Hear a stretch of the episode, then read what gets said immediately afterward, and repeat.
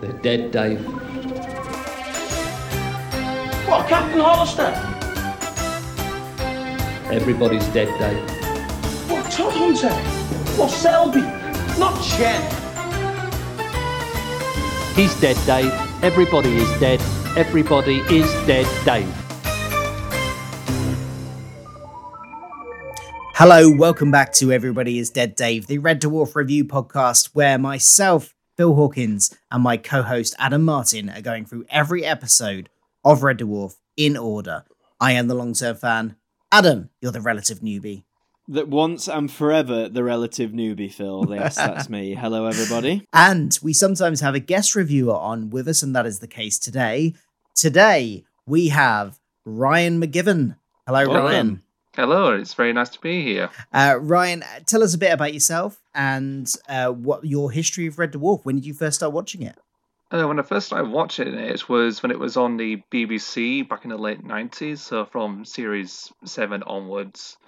Then I've been collecting the VHS tapes and soon after buying the DVDs from Woolworths or wherever. And then going and watching the ones from Dave when they were broadcast or when I could do. And I've sort of been a bit of a quite a big fan ever since. I read the books, magazine, comics too. So I'm trying to get a bit more of that in, in my collection so far. Excellent. Yeah, we've been delving a little bit into the comics and the books and things. Um, we've still got a lot more to get to, but uh, we will get there eventually. I'm Sure. sure. will. Uh, today, we're looking at episode five of series 10. It's called Dear Dave.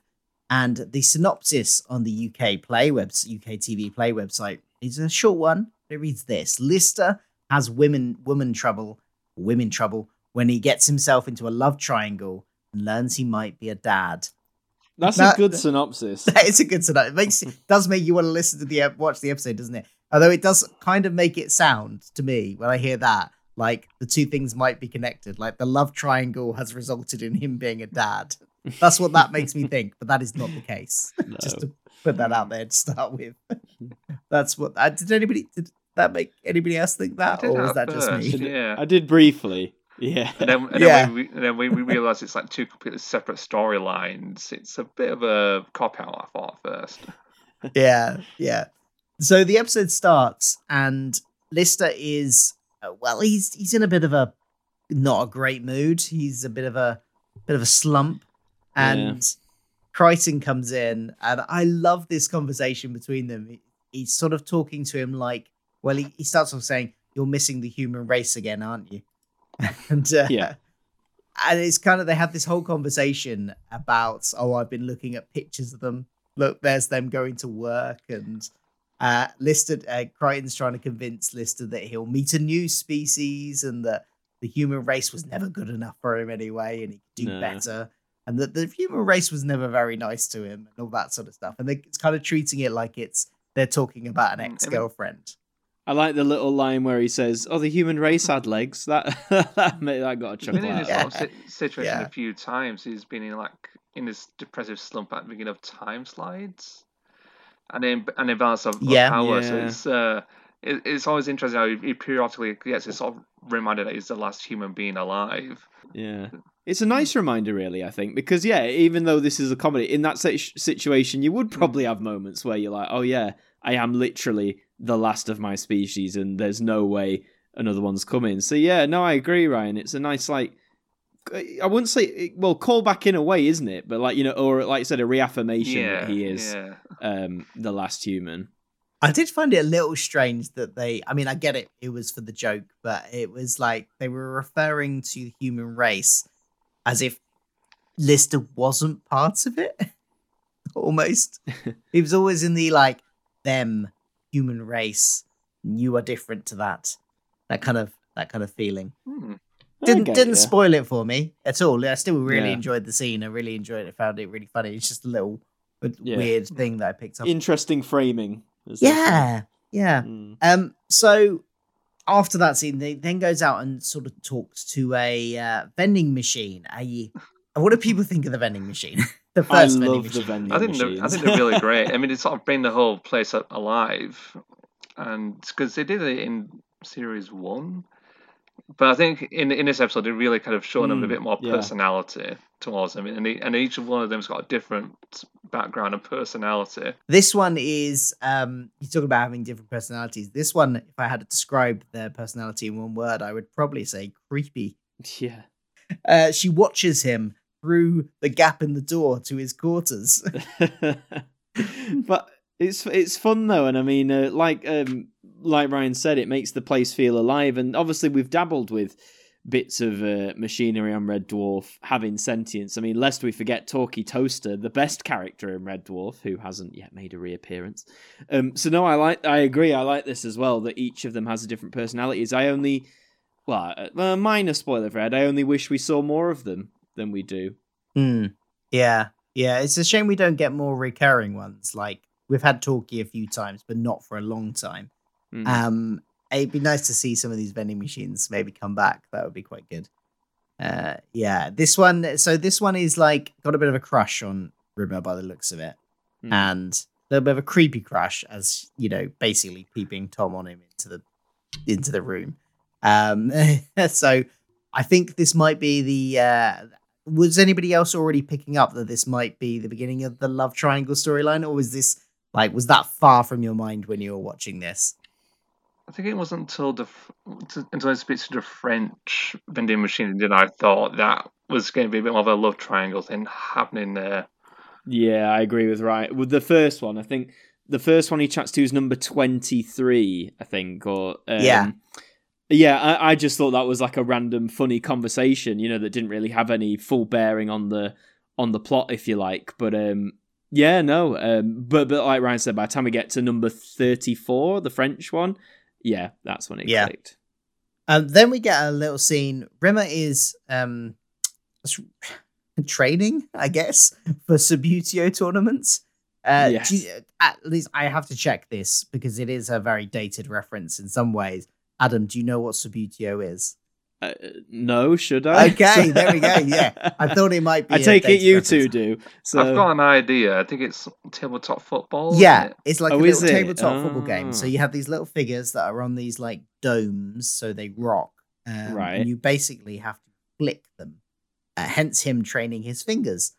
So you flick them to Ah. hit the ball. So you hit the character into the ball and then try and get basically. And and when of was this popular, Phil? Do you want to give us a year Uh, on that? So- well, I can't remember when it first came out, but I remember it still being popular in the uh, early 90s. okay. and you could go into any toy shop and in the very early 90s you could buy all of the football the premiership football teams in their kits so you'd get you get the the like I, i'm not a i'm not a sports fan so uh, i never got into it but i still know about it my brother had a set and uh and so you'd have however many team members a football team has i don't think don't think it's know. eleven. okay 11 Yeah. at least 11 um in this set in the right team strip for that year and you could buy them and build up your team and, and fight you know people had took their teams to play against other people and things like that and you get a Yeah. little yeah it was like this little model game sort of like i guess it was kind of like the equivalent of like warhammer but for sports fans I mean, That's a I good way thought he'd ma- Yeah. I thought he'd made it up. So when he said it, I was like, I've never No. heard that word in my life.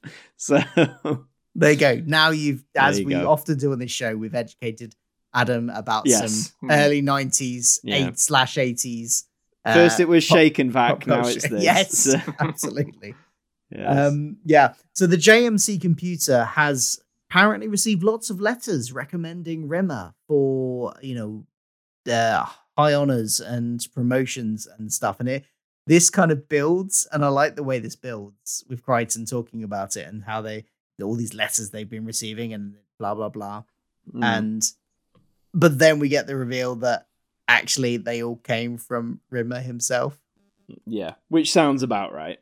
yeah, absolutely.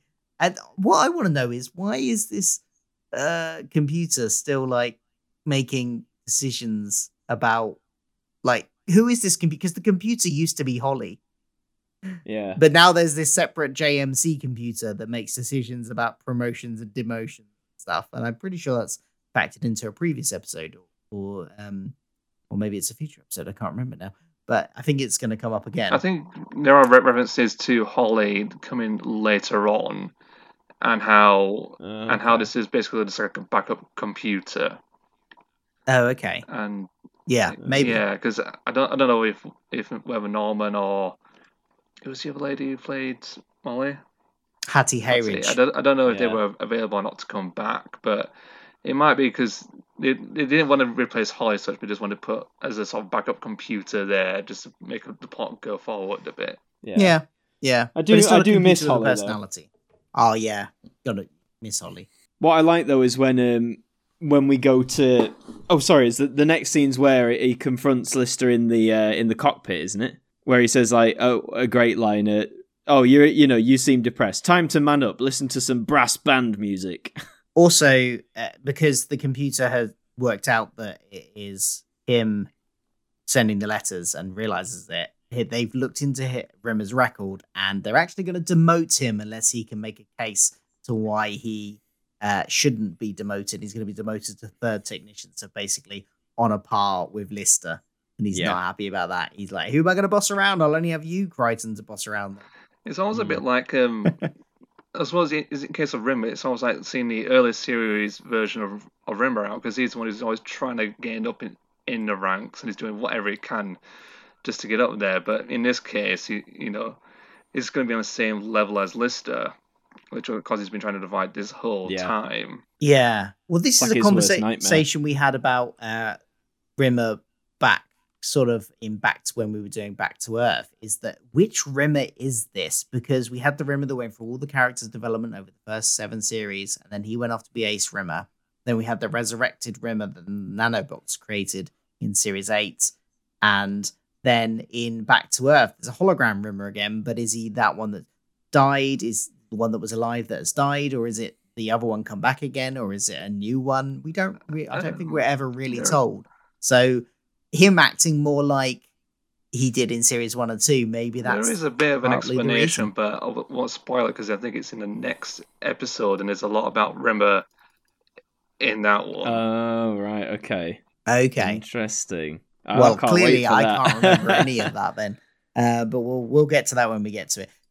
What Rimmer does here is he orders Kryten to get him a sick note for PTSD, which, in fairness, like you know, he did wipe out the crew. Uh, that's Yeah. got to with any normal person that would leave some trauma.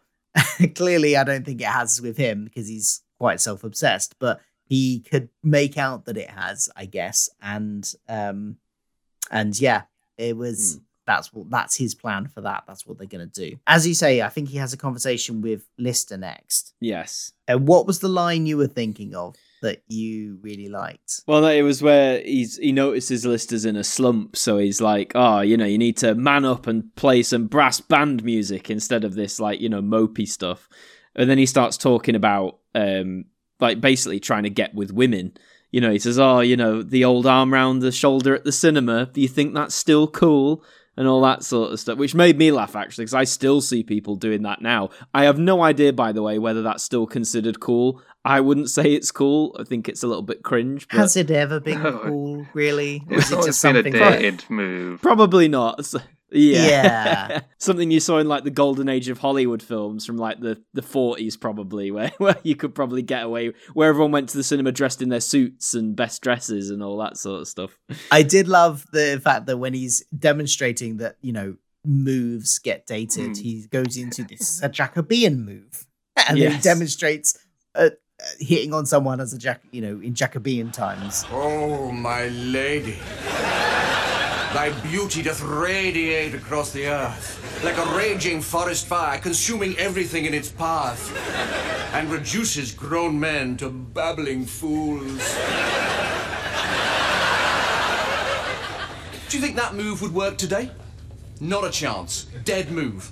The cloak across the puddle, dead move. Strumming a mandolin under the balcony, dead move. The irony is, you could definitely see Rimmer doing all of those things if Yes. presented with the option. Yeah, absolutely. There was a line, and I can't remember. I wrote down the line, and I can't remember what it was in reference to. Oh, yes, I can. It was about biscuit dunking.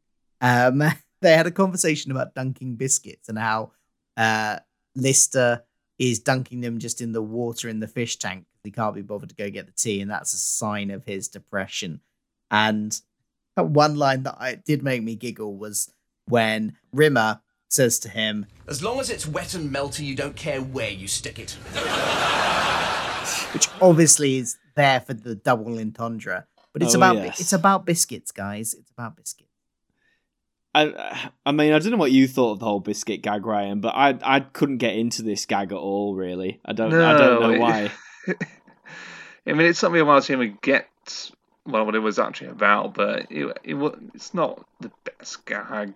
And it's Yeah. not it's not something that really, you know, it's it's not the best bit basically. No, yeah. Did you really enjoy it, Phil? The biscuit gag? I liked that one particular line, yeah. Oh, But, okay. Uh, I mean, uh, the rest of it around it, I wasn't that fussed about, but I like that line. That line made me laugh. yeah. Then we get vending machine number two, uh, a saucy French vending machine, or just a French vending machine, I guess. Hmm. Um, should uh, probably the fact that it's uh, that uh, Lister kind of flirts with it a bit Hmm. is uh, it's quite funny because he flirts with her like, oh, you've got a new paint job, you look a bit different, you got to do blah, blah, blah. and then she's having none of it. Are you eating on me? I'm a vending machine. Why are you trying to eat on me? I'm not trying to eat on you. You so are. No, I'm not. I'm really not. Just you just make good coffee. That's all. New facade. You look shiny as that was a move. It was not a move. It so was a move. You were putting a move on me. You're getting the wrong end of the stick. It was not a move. Now, please. Why are you eating on a dispensing machine? Who does that? I love the bit where she's like, "He touched my logo." yes. Um, He but put also, his do, hand on my logo. do these vending machines all serve the same thing, Well, I don't or do know. those two in particular? Because he gets coffee from both of them, doesn't he? I think I think they probably have like a lot of staples. Get- Bearing in mind how big the ship is, you're gonna want a vending machine with coffee. Like I assume this one is near the drive room and the other one is near his bunk. So, Uh, I guess so. given there's a distance between that, I mean, as a coffee drinker myself, I want coffee to be available. Although I probably wouldn't get it from a vending machine, but uh, that's just my coffee snobbery. I would want I would want coffee available at all locations. So Yes. so yeah, I think they both serve coffee. Maybe they maybe they vary it up in the types of chocolate bars they offer, Hmm. possibly. But she's like, "Why are you hitting on a vending machine? What is wrong with you? Who does that?" I know it's a it's a great gag, isn't it? I love the secondhand embarrassment as well when the others like start coming in and the vending machine's like still going on, like saying he tried to do this and Lister's just like cringing in his own skin. I thought, yeah, great gag, great gag. Yeah. Absolutely. I mean, I I like how it just carries on towards the end. I don't think that's with the third, or was it the second, the first vending machine where where she wants to turn around and see the other end of the corridor. Oh yeah, Yes, yeah, yeah, yeah, that's good. Yeah, yeah. Yeah. And next we get the back to the sort of um Rimmer storyline of wanting to get the sick note and things. The medical unit has hinted that it could be bribed to give the sick sick note. A ch- well, give a charitable donation. Um Hmm. and Kryten hits upon the idea to return. Is it Kryten? I can't remember who has the idea. I think it's Kryten.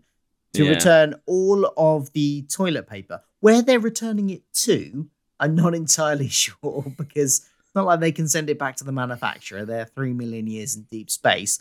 But they're going to return the toilet paper, and somehow that means the budget can be switched to the uh, medical unit. And that will be a charitable donation in inverted commas. Um, yeah, Lister isn't happy about that idea though, no, especially especially with his diet of high fiber curry and beer. yeah, it's a dire situation, isn't it? It's like the it's like it's going to be like the um sh- the toilet paper shortage of 2020. Oh God, don't. That's a that's a throwback. I remember seeing that. I never saw anyone like pile in toilet roll, but I do remember those first few days going to the shops and there being no toilet roll on the shelves. I do remember that. Yeah, that was that was odd times, odd times. Um, Something that we don't want to move back to. Yeah, let's not go back there. Let's toilet roll for everybody. Cat comes in. He asks how to break bad news. Gets advice on how to make break bad news from like what you should do. Come in wearing a kind of kindly but somber face. and then say something, uh, and then so then he leaves and comes back in and does exactly what he's just been told to do Hmm. because he's got bad news. Um, but does. then, for some reason, decides to deliver the bad news in the form of charades or charades. Yeah. Wait, which one was it? He says I- it wrong. They correct him, but I don't Is- know which i- one is right. Is there a, is there a correct way though? I don't know. I usually just got this charade. I say charades. Yeah. Charades, charades. You say charades. I Is it one of those things where it's like depending on where in the UK you are, you say like uh, what's the other famous like s- scone and scone and things like that. Oh yes. the the maybe. ever heated debate of scone and scone. I mean, I don't care how you pronounce scone or scone. I kind of use them interchangeably. What the big debate for me about scones is whether or not you put the jam on first or the cream Oh, on God. first. I I am a cream on first person. I'm laying that down. I may have alienated half our audience there, but I'm a cream on first, then a jam person. Putting my foot down there. I neither have cream nor jam, so I can't wait. on Oh, one. okay. Do you just not eat mm. scones? no, I eat scones just only with butter. Yeah, yeah. Fair enough. I don't mind that either Fair way, actually. That's that's the uh, Switzerland approach of just being neutral and going. I'm not getting involved in this debate. I'm just going to have butter or margarine. Oh dear. Well, no, well, Ryan, you said you don't mind either, so Well, I mean, I suppose what I'm trying to say is I don't mind it if you put jam on first or the cream on first. There you go. Because it's There just going to taste the same anyhow. That is- Ah, see, that's, That's a, a, point. great That's a good point. philosophy to have. It's just going to taste the same. Who cares? That's a good frameable quote. That is. Um, what the But- bad news is? Oh, um, actually, we get our Kochanski reference of the episode here because Lister guess that guesses that the bad one of the guesses he makes is that something's happened to Kochanski. So Yeah, and uh, we've been saying Ryan throughout this series. Obviously, they've mentioned her at least once an episode, and obviously you might know. I Phil might know. I don't know, but um, I'm certain they must be building to something with this because it just it seems too random just to have a actually admit when I- throwaway Kochanski gag for no thought, reason. So It did seem weird for Lister to just drop that in a rather casual way, but I I know the outcome. It's I just um hmm. don't put your hopes up. Can't wait for the concluding episode of this series then to be thoroughly disappointed. But no, we'll see. But yes, um, what I love though about this uh, charades game is it's just absolutely mental because they're all talking over each other. And I don't know about you two. I wonder if this was just a lot of improv. I from the wondered that actors? too. I 'Cause think that- so. To do that scripted for as long as they did it would be insanely difficult. Yeah, I think they were probably like told one or two things that they had to say in there, and I Yeah. think the Kochanski line was probably definitely in, in a script somewhere to say. But I think that yeah, there's probably a lot of like, hey, improvise a lot of this, throw this these couple of lines in, and then just improvise. Um, and it worked really well, I thought. Yeah. Yeah. Did you enjoy it, Ryan, the charade sequence? Yeah, it is. It was.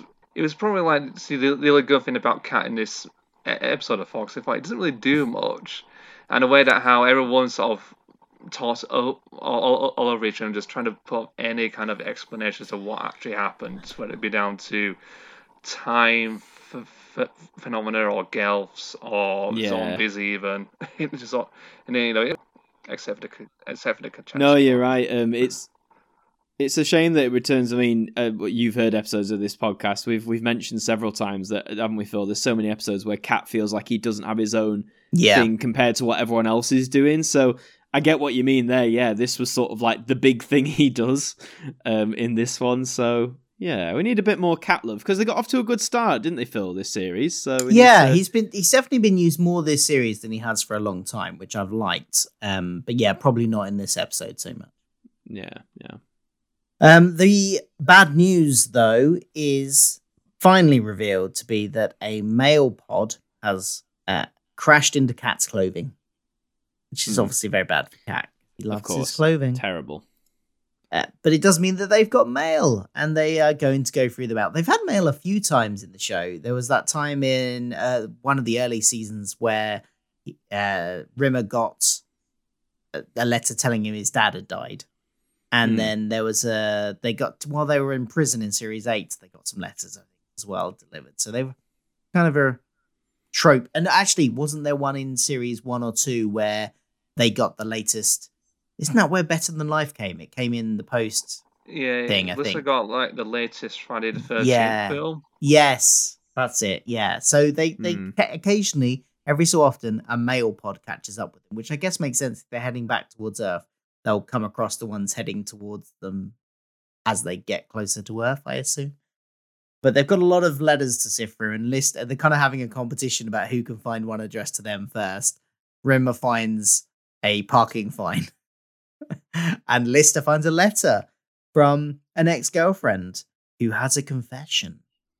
Mm. Now, there's a there's, there's a few bits around this, and I was wondering what you guys thought. Because the first joke around this is that Rimmer goes, "Bet she was a man," and that's her confession. And then he says something about big feet. Can't remember the exact quote, which felt a little bit like. I'm not sure about that Yeah, as I a mean, joke. it it did feel a little like when you heard it, you're like, oh right, okay. Um, yeah, no, I, I didn't really vibe with it to be honest. I- Uh, w- it, it felt flat. Yeah, little that's joke. that's the word for it. Yeah, felt flat. Yeah, It felt like a joke they would have made like in the eight in the eighties or early Yeah. nineties rather than now. Yeah. well, now ten definitely. years ago, but you know what I mean. Yeah, I suppose even ten years is quite a long time. I suppose for you know just generally uh, Hmm. our tastes to change and you know pop culture zeitgeist and things to to shift. So you know, ten years still quite a long time, but it kind of feels a bit almost like I like I don't yeah a bit too close still. I don't know.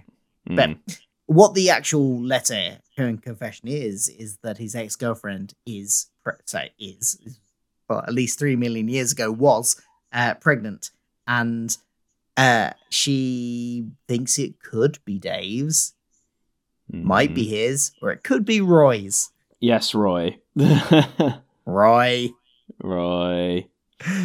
So the implication, because he's he's been talking about how he had this wonderful relationship with one woman that didn't split with him, only broke up because she had to move for a great work opportunity, and so in his mind, this is kind of like this was a great relationship, and now he's kind of found out that there was another guy potentially at the same time called Mm. Roy.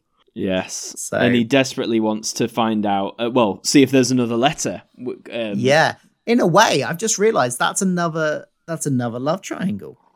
that is another Yeah. love triangle. See, it's, So there we in- go. it's all So playing is- out. It is linked.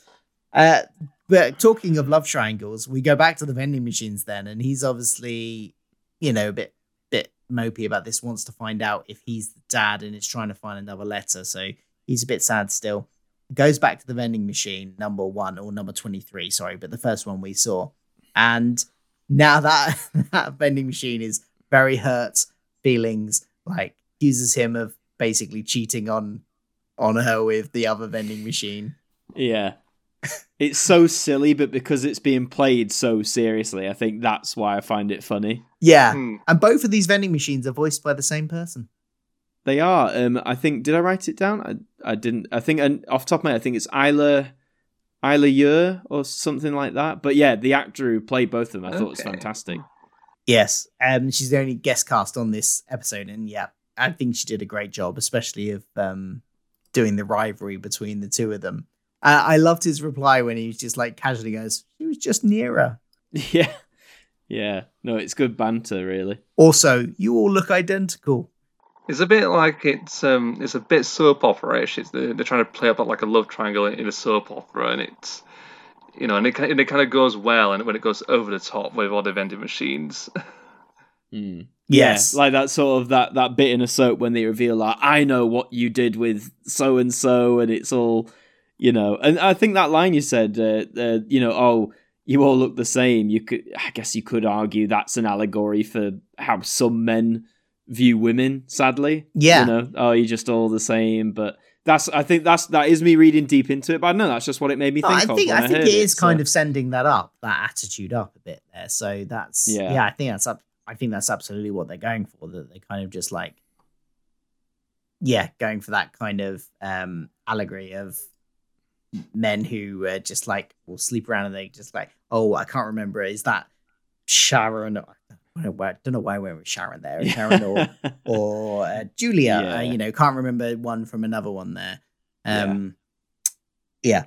And so she refused. This one is now refusing to serve him. Apparently, doesn't have any coffee, doesn't have any tea, just like refusing to serve him point blank. She is Mm. like annoyed. So yeah, loving the loving the uh, stuff from the vending machines personally. Um, Mm. that's been my highlight of the episode so far, but it's not I was over going to yet. say it's the best thing so far. Yeah, definitely. It's definitely the one that, that kind of works well, the, the plot line, I felt. Yeah, yeah. To be honest, I could have had this episode just them talking to the vending machines for half an hour, and I think I'd be happy. to be quite but there are but- other plots going on. There We've got is. The medical computer has refused the uh, sorry, has taken the donation, but refused to give Rimmer the sick note, and it was all employed just to get the uh, the budget uh, to be to be applied to them. And they need to, if they're gonna give a sick note, it's got to be for a genuine reason. So either Rimmer needs to prove he's sick, or that he's looking after someone who's sick. Given that Rimmer, uh, sorry, Lister is mopey and depressed at the moment. Rimmer hits on the idea that actually maybe I can, you know, make it make it out that I'm looking after this. That Lister's the one with PTSD, and I'm looking after him. So that's his pl- new plan. Yep. Although Kryten points out that could just be a lot of that could be put down to what was it? He said it, didn't he? A lot of that could be put down. Oh, to eccentricity, Yeah, which, which I thought was a good line. yeah, yeah. Um, he tries. To, uh, oh, Cat. Met. There's this whole scene where Cat is trying to cheer Lister up, um, and ends up just making it so much worse because he's like starts off with some advice of just don't think about it, don't think about it, don't think about your ex that has the kid stuff. Um, put it out of your mind. But then he keeps on. Don't think about how you know she was you know, smiling with Roy and how going holding hands as she walked along a romantic walk with him and stuff like that. Keeps on keeps on piling it on top and on top and on top. What did you guys think of this scene? Do you think it worked? I think, I think with Cat, it's like he, he, he's, I think it's like the second time he's trying to make Li- Lister feel a lot better. It just ends up being a lot more worse, and he's. I mean, it works well. It's it's just a case of Cat's just someone who does things like the good things the wrong way, in, in a sense. Because he did it once hmm. again in Timeslides, where he tries to cheer Lister up by doing mini- miniature golf and all that. He's just not having it. But I think one of the hmm. things that I think people seem to forget, or or maybe Lister forgets, is that Lister did used to have a, a, a relationship with, with Lisa Yates, and and that Yes. never gets brought hmm. back back up again. And then they were like uh, I know No. they were pretty close as well.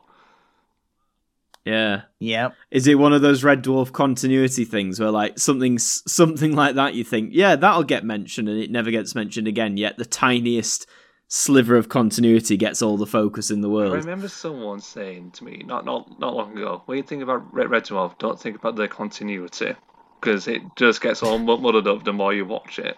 That's Ab- true. Yeah, absolutely. I think Phil told me that from like episode well, early. You told me that early. You were like, try not to think about it. Like just just crack on. Um, next, we get Lister trying to make up with the vending machine, the, the first vending machine we saw. That Mm. he's annoyed with him. He goes and try and sweet talk her. He's like, "How can I make it up to you?" Uh, he gives her like suggestions, like give you all repaints, like you know, like lots of nice suggestions, restock. But what she really, really wants is to see around the corner. Mm. Yes, as you say, yeah. And uh, so he agrees to take her around the corner, and he wheels around there. Yes. And she's so amazed to look at this new bit of wall. and then asks uh, she's sort of talking about how they could settle down there which is quite, quite again slightly creepy but uh Just a little bit. Yeah.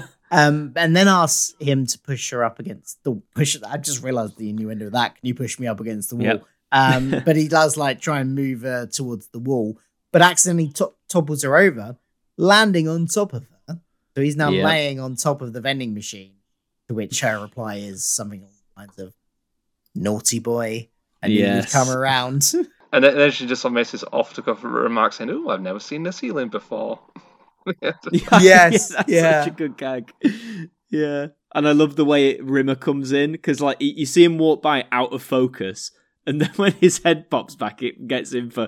Oh, I just thought there. Yes. bit. like because you, you could see it coming, but just the way it was shot was just brilliant. especially the way because by that point uh, lister is trying to get the machine back up and right it but he's doing it by kind of like he's still on top of it and so he's gyrating back and forth trying to like leverage it up don't know how Yeah. he thinks that's gonna work Well, But- I was gonna say Li- Lister's, and we know he's not the brightest tool in the shed, but ev- even then, like I- like you say, I don't know how he thinks sort of pulling it whilst he's still on top of it is gonna magically get it back up. It seems a bit counterproductive. yeah but it it's basically looks like he's shagging the vending machine and Pretty it much. reminded me a bit of the um, tight boxer short scene from when the from the Z um from the polymorph episode where uh, Rimmer walks in on Kryten trying to remove Lister's boxes Oh, because yeah. they're the boxes of the polymorph. Kind of had that kind of vibe to it, and it Yeah. I think it was very funny. It was probably Oh yes, I like I laughed out loud for Yeah. this. It it was hilarious. Can't can't find any toilet paper, uh, and suddenly because he suddenly needs a toilet um, because it's all gone because it's all gone to the medical unit or something. So he's rushing around and he finds a letter on the floor and he's gonna use that, but it luckily Lister gets it off him beforehand and uh, before he uses it to wipe. And what does he use instead? He grabs something else.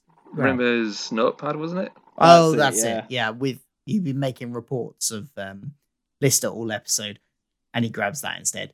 But the letter is another one from Lister's ex, confirming that.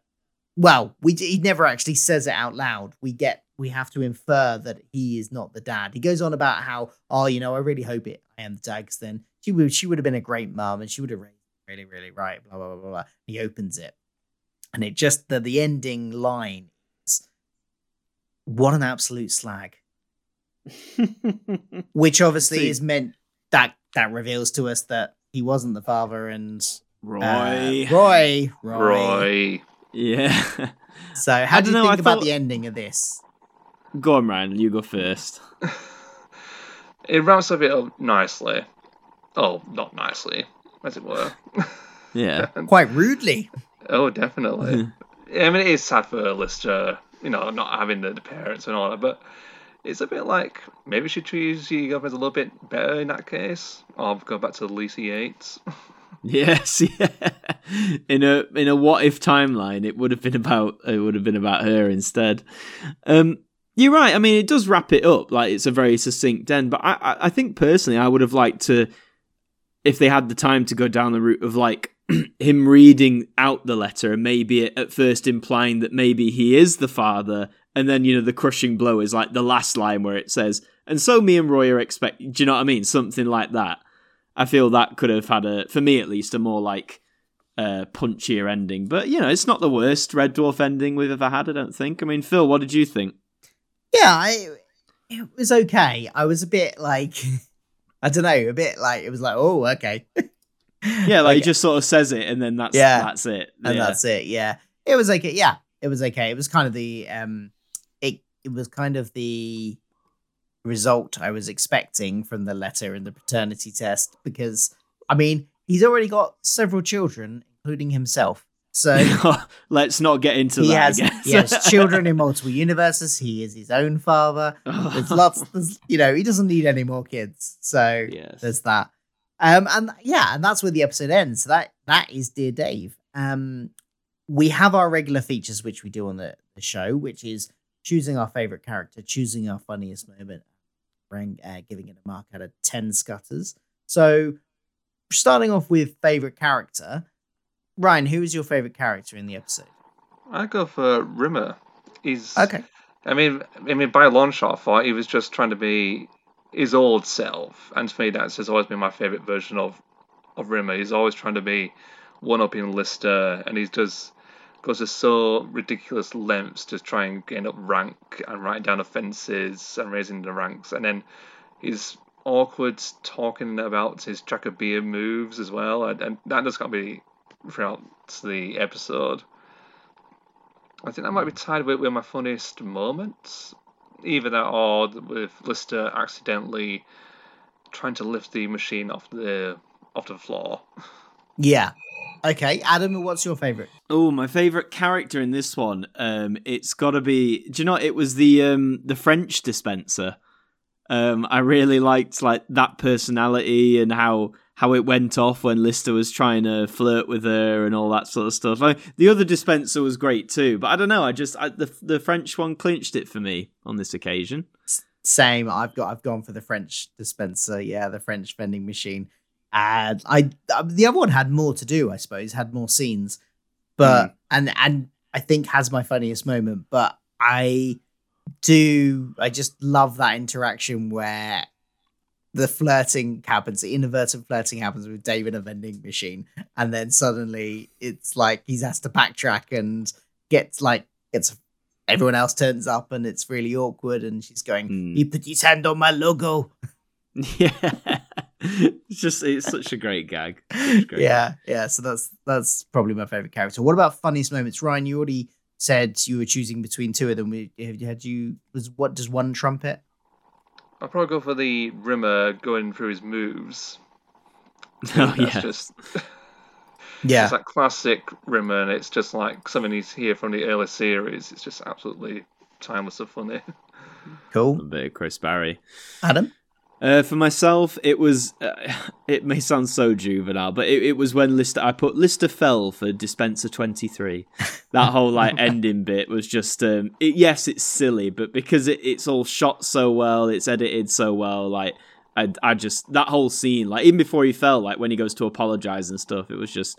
Yeah, that got me laughing a lot. So it's got to be that one for me. Yeah, pretty much the same again for me. Is it's specifically I think I- was laughing my most when he was thrusting on top of the vending machine to try and upright it, and then Rimmer just walks in casually in the background. Sort of you see him sort of double take and sort of step back to see what's going on. Then Kryten comes in and sees it as well, and is it says something along the lines of, "Oh, well done, sir.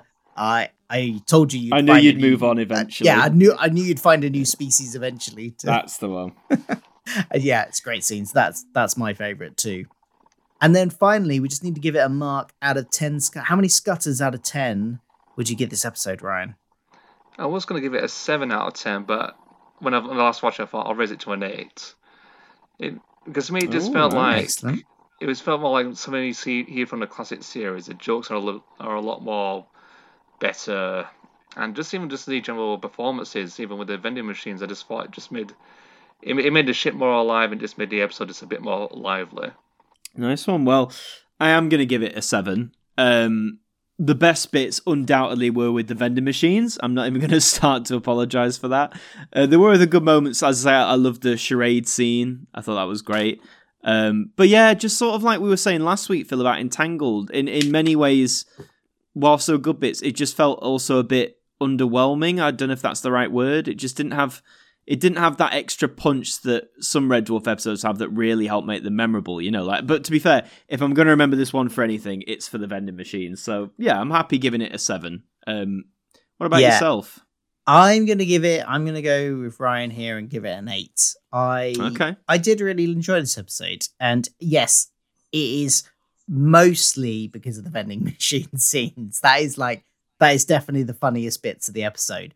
But there, you know, that was quite a large amount of the episode, I think, with that plot line, and Yeah. I think it's enough that it kind of carries the rest. The rest is also good. I like the rest as well, but those vending machines really make it, and I think that makes it a memorable episode for me and one I won't forget in a hurry. Um, so I we're gonna give it an eight, and yeah, really enjoyed it. Marvelous. There we go. So that is another episode down. That was Dear Dave. Thank you for listening, everyone. Um, if you want to track us all down on the internets and stuff, um, Brian, have you got anything you want to promote? Have you got any? Um, where can people find you on the internet? Or Um, on Twitter, my um, link is at RetroMuck91. Um, I do do a bit of a podcast every now and again called Ramble in Motion, which talks about film, like more obscure British film and TV. And um, yeah, that's about it, really. excellent. Um, we of course have the Twitter account for the show, which is at All Dead Dave Pod. I'm on Twitter at Culture Philter, which is uh, Philter spelled P H I L T E R because my name's Phil. And where can people find you on Twitter, Adam? Uh, myself on Twitter, it's just at Adam Martyn AMTV, and on YouTube, it's just Adam Martyn. That's Martyn with a Y. Yeah, come check us out. Yep, and you can find this podcast on my Twitter account, which is just Philip Hawkins, as well as other geeky pop culture content about Doctor Who, Star Trek, all that kind of stuff. So do check that out as well. Um, yeah, thank you for coming on, Ryan. It was a pleasure to Uh, have You're you. welcome. And uh, thank you for listening, everyone. We will see you for the season finale of Series 10 um, next episode. See you episode. later. Bye-bye. Bye.